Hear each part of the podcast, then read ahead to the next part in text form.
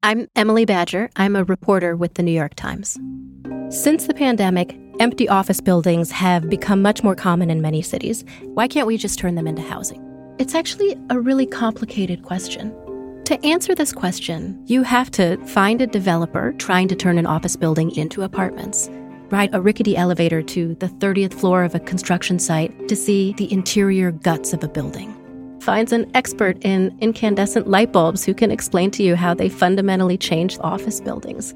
And that's just the beginning of what you have to do.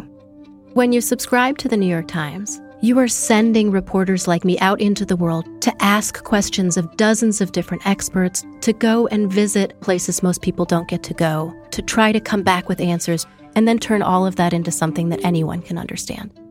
If you'd like to become a subscriber, head to nytimes.com slash subscribe. You need to see the animated floor plans in this piece.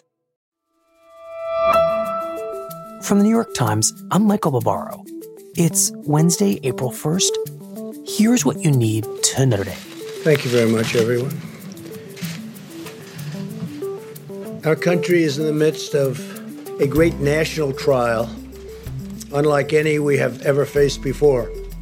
During a briefing on Tuesday from the White House, President Trump issued his most dire warning yet about the pandemic, telling Americans that it would ravage the country for the next few weeks. I want every American to be prepared for the hard days that lie ahead. We're going to go through a very tough two weeks.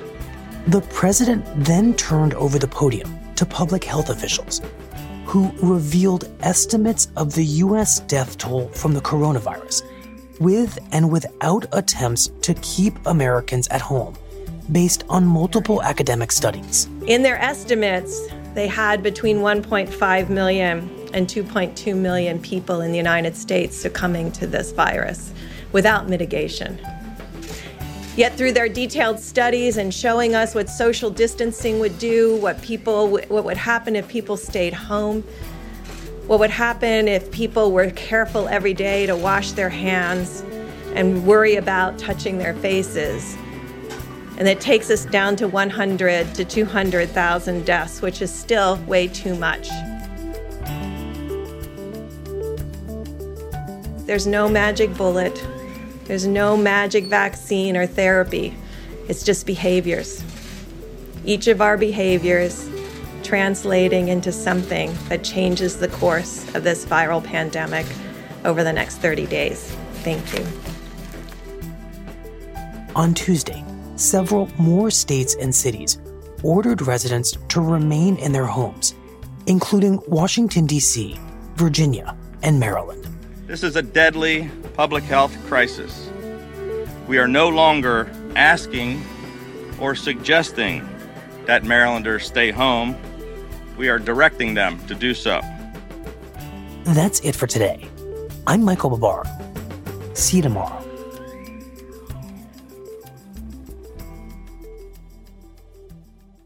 This year, a very important public figure turns 80. He sent us his wish for his birthday. My wish is for everyone to practice wildfire safety because only you can prevent wildfires. That sounds easy enough, but you don't know who it is. Nah, of course you do. It's Smokey Bear. Let's all make sure Smokey's wish comes true by learning his wildfire prevention tips at smokeybear.com. Because Smokey Bear lives within us all. Brought to you by the USDA Forest Service, your state forester, and the Ad Council.